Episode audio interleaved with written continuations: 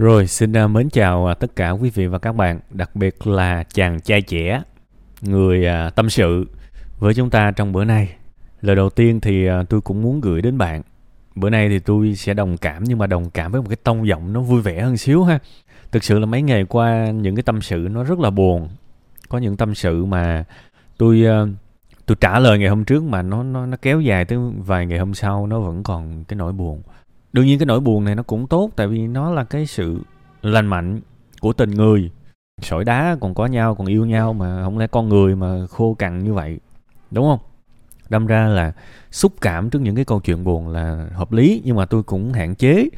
Tại vì tôi không muốn là đôi khi cái cảm xúc của mình ở cái buổi tâm sự này nó lại ảnh hưởng tới xúc cảm ở cái buổi tâm sự khác. Nên cái bài ngày hôm nay cơ bản vẫn có một chút gì đó tiêu cực từ người viết ra, nhưng tôi muốn mang tới một cái năng lượng. Nó dễ thương hơn, nó đầm thấm hơn, nó tích cực hơn chút xíu để có thể vực dậy những bạn đang lạc lối, đang khó khăn trong cuộc sống này. Ha, đó là cái dụng ý của tôi. Chứ không phải là hy vọng là các bạn sẽ không hiểu lầm khi mà đọc một câu chuyện buồn mà các bạn nghe giọng của tôi nó nó nó sung quá. Đôi khi nó cũng hơi vô duyên, đúng không? Đó, cái phần đầu tôi muốn gửi đến bạn một cái lời chia sẻ, một cái lời đồng cảm, ha. Tuổi trẻ ai cũng sẽ như thế mà có một cái câu rất là thú vị như thế này. Nếu mà bạn biết nó ở đâu rồi thì bạn đâu có tìm làm gì. Đúng không? Khi chúng ta tìm thì có nghĩa chúng ta không biết. Và một cái một cái cái, đó là một cái điều lành mạnh. Đó là một cái điều lành mạnh. Đi tìm là một cái điều lành mạnh. Ai cũng vậy, tôi cũng từng như thế. Nên bây giờ tôi tôi không chỉ đồng cảm mà tôi còn rất thông cảm với bạn nữa. Thế thì cho phép tôi nói vài lời về cái câu chuyện của bạn. Và đương nhiên câu chuyện của bạn kể thì nó cũng khá nhiều về gia đình, về sự nghiệp này nọ. Cho phép tôi chọn ra một điều để tôi nói thôi nha. Vì tôi nghĩ điều đó có ích với bạn. Có thể tôi không biết bạn có cần nghe cái điều này hay không, nhưng mà nó, tôi tôi tôi cho rằng đó là cái điều cốt yếu, quan trọng nhất trong cái câu chuyện của bạn. Bạn bảo là không biết phải làm gì, đúng không? Thế thì tôi nghĩ là ok. Mình thắc mắc là không biết phải làm gì cũng đúng nhưng mà nếu được, thử một lần đổi câu hỏi. Đổi cái câu không biết phải làm gì á qua làm hai câu nhỏ hơn. Một, đó là đã làm gì? Và hai là sẽ làm gì? À cái này bắt đầu nó gần gũi hơn. Hiện trạng của bạn á, là kết quả của cái câu đã làm gì? Nếu bạn có một cái lịch sử thường xuyên làm những thứ bạn hạnh phúc, thì bây giờ bạn hạnh phúc.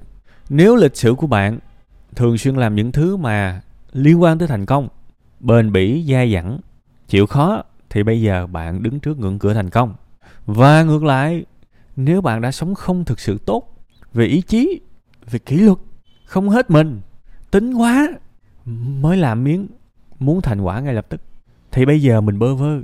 Bây giờ mình bơ vơ. Bây giờ nè là kết quả của trước đây. Hãy hỏi mình đã làm gì? Mình đã trung thực, mình đã khó tính với con người mình hay chưa? Tôi rất sợ những người trẻ mở miệng ra nói cái câu em rất cố gắng. Thiệt không? để trả lời cái câu đã làm gì á, chúng ta phải quét lại toàn bộ cuộc đời của mình. Quét một ngày của mình mình thực sự đã làm cái gì? Bao nhiêu thời gian mình dành cho ước mơ? Bao nhiêu thời gian mình ngồi đó để buồn? Bao nhiêu thời gian mình ngồi đó để chơi? Phải thành thật, bạn lừa ai cũng được, bạn nói dối với ai cũng được, nhưng phải thành thật với bạn. Rất nhiều người nói xạo với chính mình. Rất nhiều người không hề cố gắng nhưng nói dối bản thân mình, nói dối bằng một cái cảm giác là tôi có cảm giác tôi rất cố gắng và dần dần tin là mình có cố gắng. Như vậy không được. Như vậy không được. Chúng ta phải sống tỉnh táo hơn. Lười thì phải cho rằng mình lười, ráng thì phải cho cho rằng mình ráng. Cố gắng phải cho rằng mình cố gắng. Bây giờ tóm lại bạn muốn cái gì? Bạn muốn thành công đúng không? Thành công cái gì cũng được. Thành công cái gì cũng được. Thì thường thường cái thành công nó sẽ có ba phần bạn yêu thích trong cái môn đó ba phần bạn cực ghét và bốn phần nó nhàm chán. Có thể khó, có thể dễ, nhưng mà căn bản là có bốn cái làm đi làm lại chán phèo. Đó đó là cái số 10 của thành công đó. Tôi biết thỉnh thoảng trên cuộc đời này bạn có yêu thích, bạn có muốn làm một cái điều gì đó. Bạn lao vào cái đó vì ba phần bạn thích. Nhưng bạn dừng lại vì ba phần bạn ghét. Và bạn cảm thấy bạn không hợp với nó, không có duyên vì bốn phần nhàm chán. Cái đó nó hơi sai nha cái đó nó hơi sai đó. Và thường thường những cái người mắc cái lỗi sai đó sẽ luôn đặt câu hỏi là không biết phải làm gì. Tôi hy vọng là chúng ta có thể sống khác hơn xíu, làm cái gì cũng được. Không bao giờ tồn tại một cái việc gì đó mà nó hoàn toàn mình yêu thích đâu. Mình yêu thích miếng thôi. Kiếm được 3 phần mình thích là được rồi, sẽ có 3 phần trong đó mình cực kỳ ghét và 4 phần trong đó nó cứ bình bình sao á, nó cứ nhàm chán, làm đi làm lại kiểu vậy. Nó là như vậy đó yêu một người cũng vậy các bạn, sẽ có ba phần, họ dễ thương, ba phần họ dễ ghét và bốn phần họ bình thường. Hãy hiểu cái điều này. Nên bây giờ tôi chỉ muốn là đừng mãi hỏi không biết phải làm gì nữa, mà hãy hỏi đã làm gì và sẽ làm gì. Nếu đã làm gì, nó chưa có đàng hoàng. Quá khứ của mình, nó không có sự chăm chỉ. Thì bây giờ nè, sau khi trả lời được cái câu đã làm gì đúng không? Trả lời thêm cái câu sẽ làm gì đi. Ngày mai bạn tính làm gì? 8 giờ 9 giờ 10 giờ bạn tính làm gì? Nó những cái việc đó nó sẽ xây nên tương lai của bạn. Đúng không? Hãy kiếm một cái điều gì đó bạn thinh thích đi và làm cho nó đàng hoàng. Vậy thôi. Có thể bạn sẽ bảo là, hết thích thích chọn sai thì sao? Chọn sai còn đỡ không chọn cái gì cả. Bây giờ mới hai mấy tuổi à 30 tuổi, nhận ra mình chọn sai. Nhưng mình có cái chuyên môn. Nó đỡ hơn một ngàn lần so với 30 tuổi, chẳng biết mình muốn vậy long bông lóc chóc. Khổ lắm bạn ơi. Bạn hiểu ý tôi không? Cái đại học của bạn á cái đại học của bạn á, nó là một cái đã từng nằm trong ba phần thích của bạn. Và bạn đụng tới ba phần ghét, có thể là học phí này nọ, đúng không? Và bốn phần lặp đi lặp lại bình thường.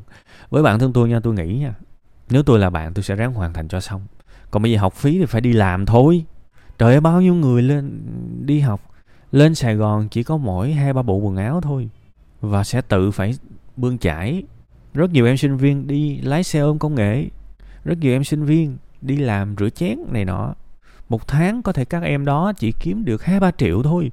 Mấy em đó tự nấu cơm, tự ăn rất nhiều. Rồi một tháng dành ra, dành dụm ra để đóng tiền học phí cũng được. Rồi các em nó đi dạy thêm. Nói chung là trời ơi, cái khả năng sinh tồn của mấy em đó quá cao. Thì bây giờ mình phải tìm cách để mình sinh tồn thôi. Nếu mà gia đình mình không có điều kiện thì mình phải tự lo.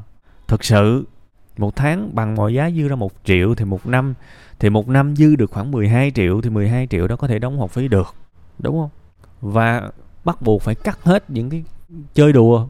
Lại quay trở lại câu hỏi quen thuộc. Đã làm gì? Đã thực sự cố gắng chưa?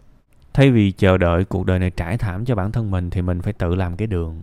Đó là những thứ mà tôi học được. Những cái ngày đầu mà tôi mở cái kênh youtube này, các bạn biết là chẳng ai tin, chẳng có cái đường nào sẵn để đi đâu ở việt nam này chẳng ai tin nội dung giáo dục có thể đạt được nút vàng. Bây giờ thì người ta tin đó, tại vì có những người đi trước để người ta tham khảo. Còn 10 năm trước chẳng ai tin đâu. 10 năm trước một cái video giáo dục mà được 100 ngàn view là đỉnh lắm rồi. Tại vì đa số up lên là có mấy chục view à.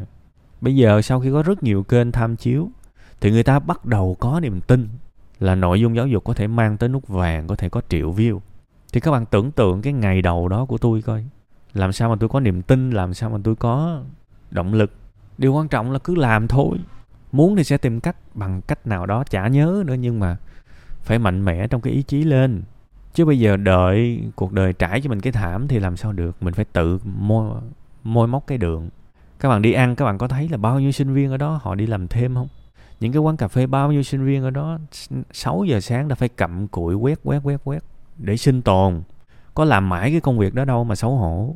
Làm tạm thời thôi, sau này tôi giàu, tôi không làm công việc đó nữa. Nhưng bây giờ làm để sống. Rồi có rất nhiều em học rất giỏi, học bổng quanh năm luôn. Đó là cách các em đó sinh tồn. Còn giả sử trường hợp bây giờ nợ tiền ngân hàng này nó kẹt quá đúng không thì bảo lưu bảo lưu, nghỉ một năm năm sau học tiếp. Luôn có cách mà. Luôn có cách. Hãy thực hiện kỹ năng sinh tồn của mình, các bạn ơi. Chứ mà ngồi một chỗ không tồn tại được mà trời ơi, trong lúc sinh viên đã biết đi làm để tự đóng học phí cho mình, thì những người đó sau này ra đời là đã có một cái dạng kỹ năng sống. Mà tôi nói thiệt, những người khác không có đâu. Tất cả những cái sự khốn khổ ở cuộc đời này đều là một bài học đắt giá. Nhưng từ chối học thì mình không trưởng thành được. Nha, đó là những cái câu luận bàn của tôi về câu chuyện của bạn. Tôi chẳng biết là bạn có tham khảo được gì hay không. Nhưng mà thôi, coi như sự tham khảo mỗi người mỗi khác, đúng không? Có thể với tôi cảm thấy như vậy, bạn lại không cảm thấy như vậy thì thôi cũng chẳng sao. Chỉ là tôi chia sẻ chút xíu với bạn và mong ước bạn tốt lên. Thôi, cái phần tâm sự bữa nay tạm dừng ha. Bye bye các bạn và hy vọng những lời này có ích với các bạn.